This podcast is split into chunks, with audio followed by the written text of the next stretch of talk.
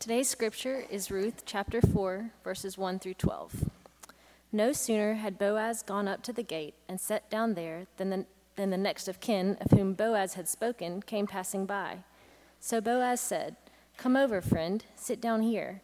And he went over and sat down. Then Boaz took ten men of the elders of the city and said, Sit down here. So they sat down. Then he said to the next of kin, Naomi, who has come back from the country of Moab, is selling the parcel of land that belonged to our kinsman Elimelech. So I thought I would tell you of it and say, Buy it in the presence of those sitting here and in the presence of the elders of my people. If you will redeem it, redeem it. But if you will not, tell me, so that I may know. For there is no one prior to you to redeem it, and I come after you. So he said, I will redeem it. Then Boaz said, the day you acquire the field from the hand of Naomi, you are also acquiring Ruth the Moabite, the widow of the dead man, to maintain the dead man's name uh, on his inheritance. At this, the next of kin said, I cannot redeem it for myself without damaging my own inheritance. Take my right of redemption yourself, for I cannot redeem it. Now, this was custom in former times in Israel concerning redeeming and exchanging. To confirm a transaction, the one took off a sandal and gave it to the other. This was the manner of attesting in Israel. So when the next of kin said to Boaz, Acquire it for yourself, he took off his sandal. Then Boaz said to the elders and all the people, Today you are witnesses that I have acquired from the hand of Naomi all that belonged to Elimelech and all that belonged to Chilion and Mahlon. I have also acquired Ruth the Moabite, the wife of Mahlon, to be my wife, to maintain, to maintain the dead man's name on his inheritance, in order that the name of the dead may not be cut off from the kindred from his kindred and from the gate of his native place. Today you are witnesses. Then all the people who were at the gate, along with the elders, said, We are witnesses. May the Lord make the woman who is coming into your house like Rachel and Leah, who together built up the house of Israel. May you produce children in Ephrathah and bestow a name in Bethlehem. And through the children that the Lord will give you by, by this young woman, may your house be like the house of Perez, whom Tamar bore to Judah the word of God for the people of God. Thanks be to God.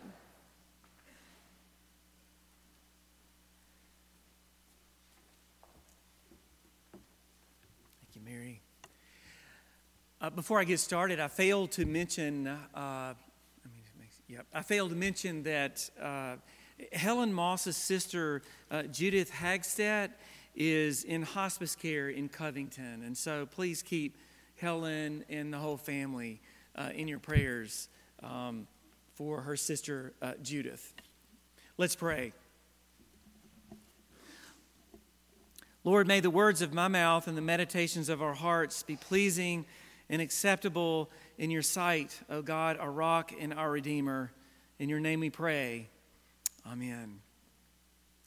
How appropriate on All Saints' Day that we remember three amazing people in the Bible Boaz, Ruth, and uh, Naomi.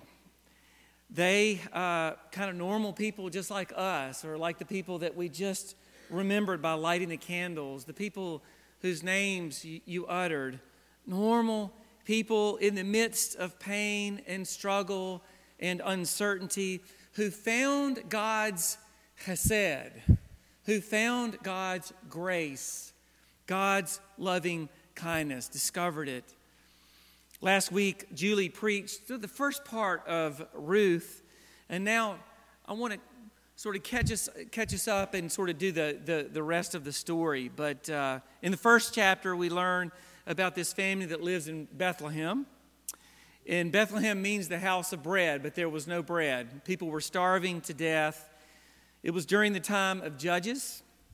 Uh, and uh, where it says everybody did what was right in their own eyes. There was a lot of corruption.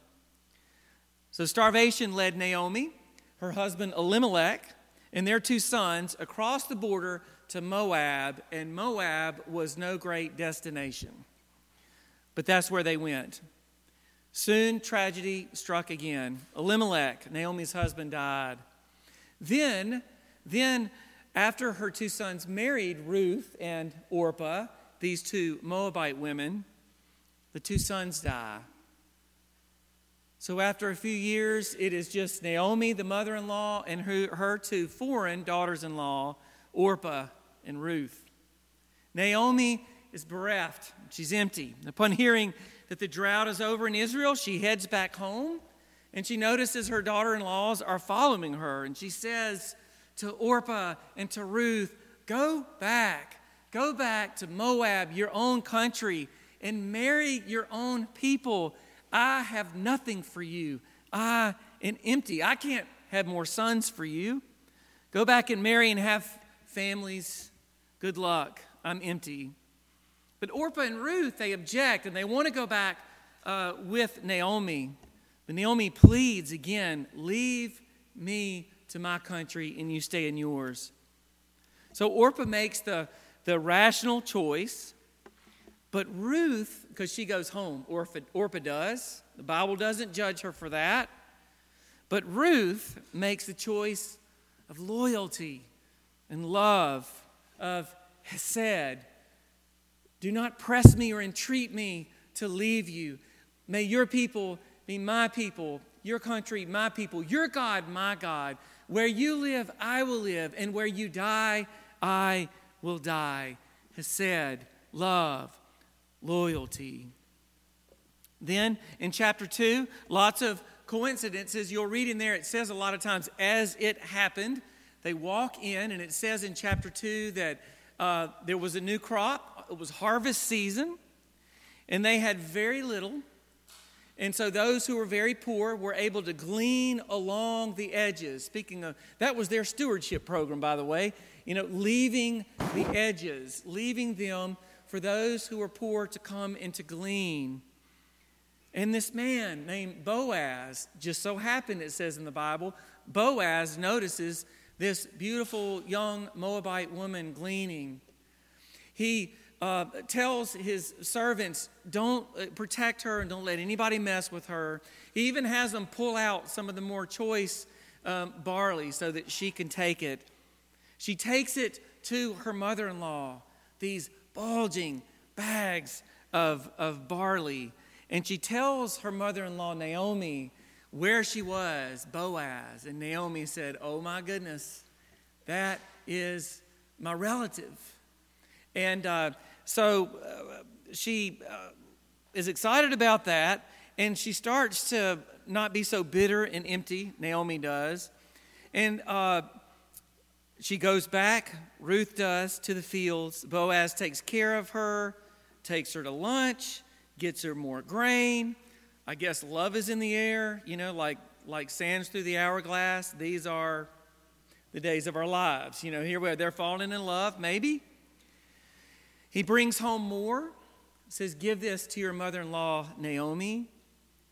And this is where Naomi begins to take a turn. This saint begins to notice that God is at work in this. And so she's aware that God is in this. She recognizes God has said. She says in chapter 2, verse 20, Then Naomi said to her daughter in law, Blessed be by the blessed be he by the Lord, whose kindness has not forsaken the living and the dead. Naomi also said to her, The man is a relative of ours, one of our nearest kin. She takes charge and she plans boldly, takes another turn. After the harvest, it's a big harvest, and after a big harvest, there's always a big party. And after the party, and they've got all the they've got all the harvest in, and they celebrate, and they celebrate all the all the men of the community who are working on that barley are, are, are there at the threshing floor, and that's where they were sleeping after a long night. She, she knew that, Naomi did, and she said, Look, go put your best nightgown on, put your perfume on. I know, isn't this crazy? It's like a soap opera. Put it on. Where Boaz is sleeping, she said, You do as he says. So Ruth abides, and she goes. Um, and um, she does exactly what her mother in law says. Uh, she wakes him up, sort of startles him. It's not where a woman might be. They're at the threshing floor. Who are you? He asks. And she says, I'm Ruth. And uh, she tells him, Spread your cloak over your servant, which is crazy. That's actually, she's proposing. She's got some chutzpah. She proposes to him. This woman tells Boaz. And he says, Of course, of course I will. That's a bold move, though, for somebody to do that, but, but it happens. The grain is abundant, and so is love and hope and loyalty. But there's one hitch, and that's what we heard in chapter 4. There's one man who actually is a closer relative to Naomi. And so Boaz, a man of integrity, has to sort of make sure that he doesn't, um, he doesn't want to pursue this. And so he gathers right there at the city gate. It's like the court of law there. And he gathers 10 witnesses there and he brings this person who's a closer relative to Naomi who could actually has sort of the right of marriage. Um, you know, they did, they set people up a little differently than we do today. It's, uh, uh, I guess we do computers now, but this is what the, that's the way they did it right back then. And so he, um, he asked him if he wants the land. Sure, I'll take the land. He says, Well, there's one hitch. You got Naomi and Ruth, and they go with the land. He says, You know what? I think I'll I think I'll pass. I think I'll pass. It would have affected his inheritance, his children's inheritance. And so Boaz, um, like sands through the hourglass, these are the days of our lives. Boaz and Ruth get married, and they are praised. Ruth is a foreigner. I could take you in places in the Old Testament where it says, Do not marry foreigners. In fact, it says to the Israelites, do not marry foreigners, especially don't marry those Moabites. But here we are. They're together, and they're celebrated, and they're loved. They're loved. Boaz and Ruth marry with the blessing of the whole town of Bethlehem. And Obed, the child of Ruth, the grandchild of Naomi, is finally placed in her grandmother's arms, Naomi. Some of you grandparents know exactly what it's like to have your grandchild placed in your arms. You can see well into the future, right? You see maybe your future in this beautiful baby. So, what are we to make of this love story on this All Saints' Day? Think God works through people ordinary as you and me. People, God works through families like your family and my family. Even as dysfunctional as we all are, God chooses to work through our families. Everybody's got a story, and God is likely to have been a big part of the story, even when it's not obvious. I think the old adage is true a coincidence is a miracle in which God prefers to be anonymous. In a story where there's no burning bush, no splitting of the sea, not even an audible voice of God, God acts through the faithfulness of ordinary people conspiring to help each other out, facing extraordinary challenges. God's chesed is shown in human action your human action, my human action. In each of the lives we remember today, we remember them by telling stories. I was honored enough to do many of the memorials and the funerals, and what do you do but tell the story? And in every one of these, I remembered these uh, amazing stories of how and where they fell in love and what their calling in life was, and how they, like Ruth and Boaz and Naomi, conspired to make the world a little bit better place than the world where they found it. Some are humorous, some of their stories are sad, some are inspiring. But we look where God is at work. Booker T. Washington said this Success is to be measured not so much by the position that one has reached in life as by the obstacles which he has overcome. Ruth, Naomi, Boaz were overcoming obstacles just like our saints, just like you and I.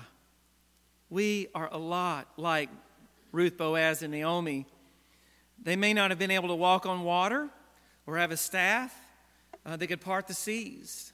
But they possess something way more powerful love. Love. That's the miracle of life. Love. It's not what you have or what you possess, it's what you give away, it's what you endure. And that's what our saints have passed on to us. Our saints have sacrificed so much that their family, that their community might thrive and be left in better shape. Here's one more thought. You and I are living in real time. You don't have to die to be a saint. You are a saint, not because you're perfect, nobody is, but because God has given you chesed. God has given you a story. God has given you a personality, and you are part, the ripple maker in the world. We're making our own stories, dealing with our own challenges, and straining for where we too might find God at work. God works through families just like yours and mine. I said this last week, and I've said this on more than one occasion, forgive me, but nobody's got a perfect family. Not even Ruth and Boaz and Naomi, not your family, not my family. The definition of a dysfunctional family is a family in which there is more than one member, right? That doesn't matter to God. Because God can take all of our dysfunction and make something beautiful out of it. That's the point. We need each other. Ruth, Naomi, Boaz, could have never done any of this alone, but they partnered together and they partnered with God to make a better world, which is what you and I, saints, are called to do and to be. God works deeply in our lovely, imperfect relationships to bring hope. What if we, like Naomi, recognized when God was at work? God is hidden in plain sight most of the time. I don't most days hear God's audible voice. I don't see many who walk on water or who can split the seas. I've never seen a burning bush, but I know that God is at work because there's nothing, I don't think there's anything um, that, uh, that's, that's truly a coincidence. So, where is God at work where we may not be noticing what God is up to? And never underestimate your own power. Never underestimate your own hospitality or your efforts to build up others who are suffering because it never goes unnoticed. Because you're, you're causing a ripple in the pond just like the saints. We're no different than the names of the people that we remember today. They're just a little ahead of us, they're higher on the mountain. And we're surrounded by a cloud of witnesses who call us to be our very best selves, to forgive, to be forgiven, to love, and to be loved. After all, what is more important in life than that? Christ's story is being played out in all of our relationships, and the rings of the ripples go out further than you may know. Naomi had no idea she was holding in her arms the baby that would grow up to be the grandfather of the greatest king in Israel. She did not know she was holding someone who would be a direct link to, to Jesus of Nazareth, the Messiah for the world. No, no, she was just doing all she could with what she had. She was plotting to take care of her daughter in law, Ruth, who was working to take care of her and Boaz, who became the redeemer of them both, was blessed beyond all measure. Sometimes, sometimes God is most at work in our lives when we are least inclined to believe it. This is the story of our saints, of our lives, and of our future. God is at work many times in the smallest details of your life and my life and our lives together. We do well to take, pay attention and to take notice. As we break bread at the longest and largest table ever made in the world, let's remember that we all need a Naomi. Honest enough to tell you when things aren't going well, but perceptive enough to see when God is there, somewhere in the shadows, hidden in plain sight. Let's remember that we all need a Boaz, a person of means and influence who helps to set things up. And we all need a Ruth who, come hell or high water, will never leave us alone. Happy All Saints' Day. Amen.